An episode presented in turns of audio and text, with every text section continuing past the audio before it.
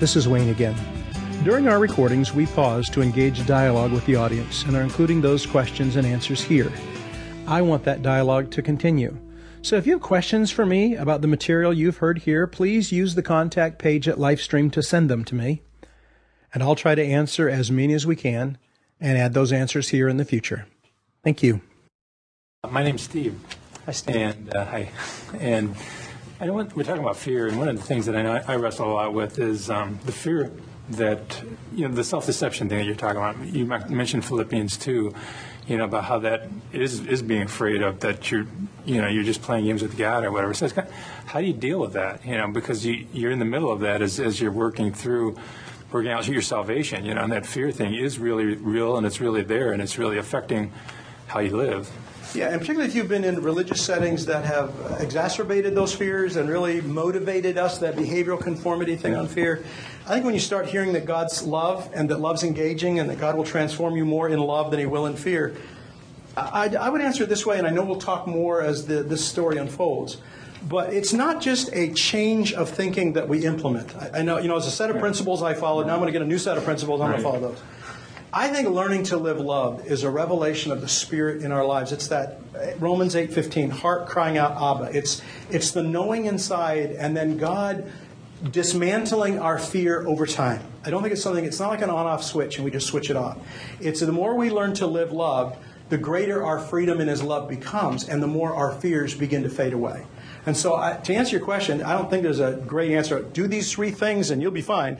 But I think as you learn to live in the love of the Father, you'll find that growing affection towards Him and endearment, and then the lack of needing to be afraid and lacking to have any confidence in that fear. And eventually you just don't even have it anymore. So it just kind of fades away. And, and I've been conditioned to think, really condemn myself because I haven't engaged God enough in the day, I haven't engaged the Father enough. And I know one thing that has helped me some is that rather than condemning myself, thinking that He was with me the whole time, even though I'm not there yet with him all the time, you know, but he was still with me right next to me. So it does help me to, to just have a different point of view on that. Yeah, measuring our spiritual journey on quote unquote how much time we engage yeah. God is a very false way to do it. We, we, engage God in the whole of our day. Sometimes we're aware of it, sometimes we're not. Right. It's not a matter of us earning this by working our way into it. It's, it's a matter of letting Him win us into a relationship that bleeds into the whole of our life. Hi, Chris Mishler. Hi, Chris. Uh, I was wondering about the Old Testament to the New Testament as far as that God never changes. We know that. But did people change? Is that why? I mean, because we know that He waits for the right times because it's a continuous revelation of His love. Was it that He decided at that time people were now ready to see Christ?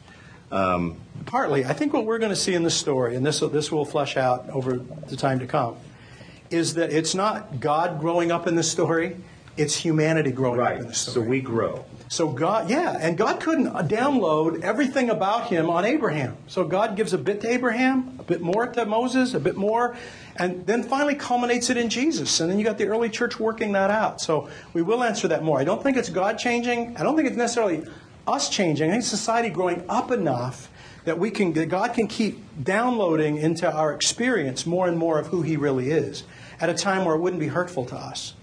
That so there is there's a process of God making himself known. And we'll see that clearly in scripture. That this is being revealed and then this is being revealed and he's adding pieces to a puzzle throughout the whole of it. That's why it's dangerous to see it as a law book. So the Genesis scripture has the same weight as a, as a Matthew scripture because, well, we didn't understand everything about God here. Their view was very, very limited about God. Here, there's a fuller understanding of who God is, so we're getting a better picture. Doesn't mean that's untrue, it just needed to be added to. Mary Jo, comment uh, about the fear and trembling. And it's one that I've thought about for some time that um, you could also read that verse as fear and tremble to work out your own salvation. We can't do it. yeah, that's a good way to read it. That works too. God is the one that's working in us. Yeah, in fact, Paul says at one point, I came to you with great fear and trembling, which is mm-hmm. there's a real humility and really, yeah, it's not so much that I'm, yeah, that's great. I like that.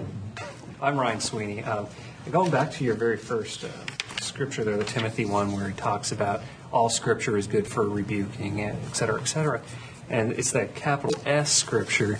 Um, uh, I guess just lately I've been thinking, well, it, do they really have uh, in, in Paul's time, was that really all the New Testament stuff that prevalent, or is he reading from the Old Testament, or is he saying all Scripture, not necessarily what's in those 66 books, but whatever else is available? Um, I don't know. If, Yeah, certainly he wasn't talking about the New Testament canon because it wasn't comprised yet. So no, he wasn't talking about that. Uh, but what he is talking, but but Peter in Peter's letter, Peter talks about the scriptures that Paul's writing. So he alludes to that in scripture we'll look at later. So there was a sense during that time that some of these books being written could be, might be, would be scriptures. We don't know.